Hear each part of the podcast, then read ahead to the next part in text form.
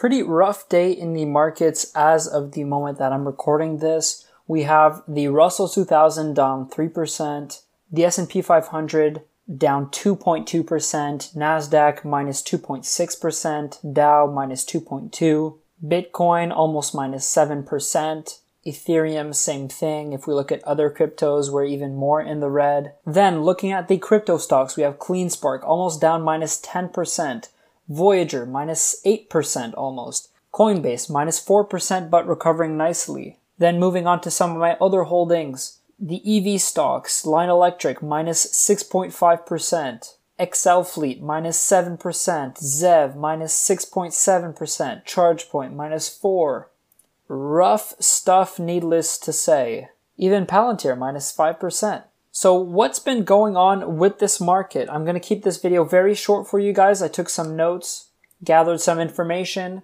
So in this video, we are going to be talking about the Evergrande situation, the Delta, the fear of inflation, the fear of lower growth, the Fed, QE, the infrastructure packages, and the Fed's budget. So there you go. Let's hop right into the video. And of course, let's finagle this bagel. So why is the market selling off today? Well, from what I can gather, there aren't any specific catalysts that are causing this sell-off. What we are seeing today is just an accumulation of small things that are contributing to increasing the FUD within the market. I got six points that we're going to talk about today. So number one, it seems like the largest Chinese real estate company Evergrande is defaulting on $300 billion worth of debt today. Now, the Evergrande situation, if we put this on a relative basis, this represents approximately only 3% of the overall Fed's balance sheet. Of course, $300 billion is a lot, but here's a few things. First of all, this is in China, so the impact that we're going to see on the United States is very indirect. Second of all, relatively speaking, as I mentioned previously, it's not a lot. It only represents 3% of the Fed's balance sheet, or, in other words, only three weeks worth of the Federal Reserve's quantitative easing. So, yes, it is something that is worth mentioning. It is notable and will have a massive ripple effect throughout, especially China, which will without a doubt also trickle into the global economy. But then again, my point is this type of news is very short term in nature and has absolutely no long-term impact on any of the stocks I own directly. So with all that being said, the vision remains. I remain bullish. Nothing changes on my theses. Now, moving on to point number two, we have the delta, which at this point kind of seems like old news. We talk about it all the time. But it still is worth noting that the seven day average of the delta in the United States is still of approximately 150,000 cases per day, which is a lot. I mean, we're almost on our way to hitting all time highs, but it seems like the number of cases has been somewhat trending sideways for the past week, which is good to know, might be indicating of a slowing down of the spread of the cases in the States. The other thing is there's less uncertainty with regards to Delta. We know what we know a lot more what to expect. The hospitals are not overflowing as much as they were last year. So I'm going to keep it at that. I don't want to talk about Delta much more as I'm sure a lot of you are, I'm pretty much fed up talking about COVID. Now, going on to point number three, the fear of lower growth. This is something that I talked about last week in my Discord, but I'll sum it up for you guys right here. This fear that I'm talking about is coming from the fear that valuations are perhaps a bit too high. If we look at stock prices for stocks that are the large caps, the big tech, let's put it in plain English. The market is pricing a perfect scenario for growth. Now, recently with last week's inflation data for the month of August, the inflation reading came in low. This is normally seen as a good thing, and this caused the 10 year treasury rates to fall. Now, normally yields and stock prices are inversely related. Therefore, last week we should have seen stocks go up, but it's kind of a weird thing that's going on right now is that in the market at the moment, there's kind of an operating shift from the fear of inflation to the fear of lower growth what's going on with guidance and the economy in general is that a reality is starting to sink in that growth and also consumption might not be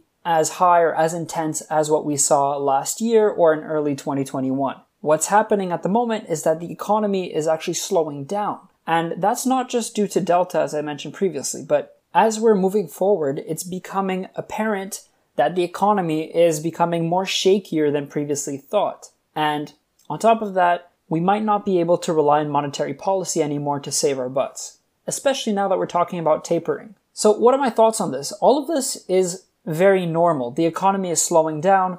The economy is mean reverting. So, what do I mean by mean reverting? I'm just trying to say that the economy is like a yo yo. At the beginning of 2020, we had all of the criteria coming into a massive spending boost when the economy reopened, and that's what was expected. If you think about it, we had high savings rates, plus stimulus checks, a lot of pent up demand. It definitely makes sense to me that we saw spending take a massive boost when the economy reopened. Now, what we're seeing, and this is just like what Powell predicted, is that the economy is cooling off. This makes a lot of sense in my opinion. It's like the yo yo effect. You know, you go too far in one direction, it can't happen forever. You can't expect it to be growing at a crazy pace forever. What we're probably going to see is the economy is going to cool off a bit. Inflation might become a bit more transitory than expected, short term speaking. long term, it's a bit of a different question. And so right now, the market is just taking a breather. Now, going back to point number three, the fear that valuations are getting too high. I would definitely agree if we're talking about big tech. However, I will strongly disagree if we're speaking about small caps, which have already, for the most part, gone down 50 to 70% from all time highs. Let's just take a look at a few examples. CleanSpark, down 71%. Voyager, minus 62%. SG Blocks, minus 56%. So I'm not going to talk about that much longer. I'm pretty sure you get the point. But uh, what I'm trying to say is that small caps, in my opinion, are already undervalued. A lot of growth stocks are priced like if they're going bankrupt. Now, it's to a point where I would even wonder if we can even call growth stocks value stocks. But that is another debate.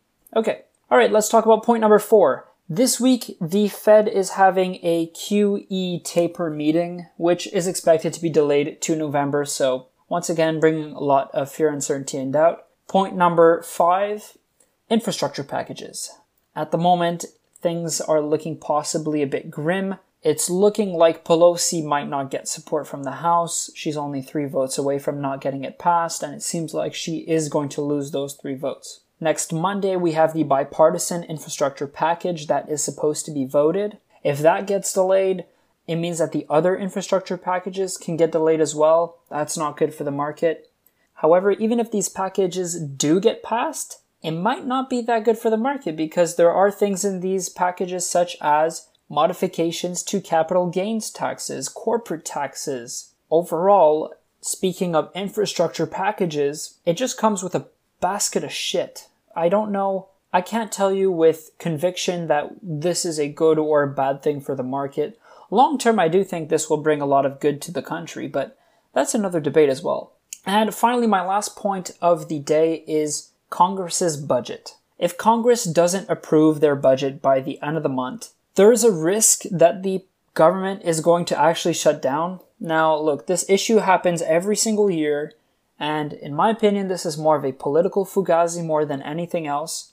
This comes from individual interest. Parties are trying to negotiate and to put pressure, so so there is a threat that the government could shut down. I don't think that it's very likely to happen or to have any impact on the stock market.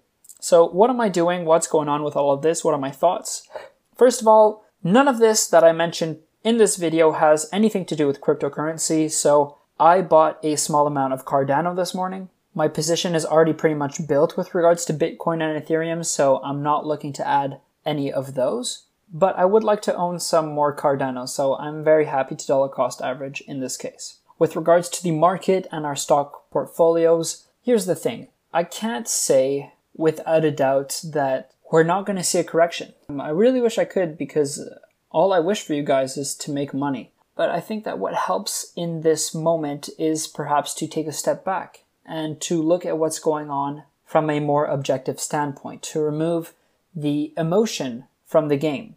With all of the points that I spoke about today, we can go over them one by one and talk about them specifically and how they impact our stocks. And I will tell you this look, it seems to me like this is just noise. When I take everything into consideration, if I'm looking long term, my economic outlook remains bullish. The outlook for my companies remains bullish. my portfolio is in a great position to multiply itself many, many times over. I'm very excited for what's to come. My theses remained unchanged. So at the moment, yes, it is possible that the market could crash. But let's keep in mind, a lot of stocks have already crashed. And the question is, how much lower can they go? With all that being said, though, I am making moves in my portfolio. I'm working extra hard outside of stocks in order to build back up my cash position. I want to build up that cash position in case we start seeing some more dips. All right, so that pretty much wraps up my speech for tonight. Thank you so much for clicking onto the video. Don't forget, if you have a long-term mentality, nothing can break you. Everything's going to be fine. If you're interested in supporting me and checking out the private stock group, it's only $6 a month, link in the description below. I'll see you in the next one, guys. Peace.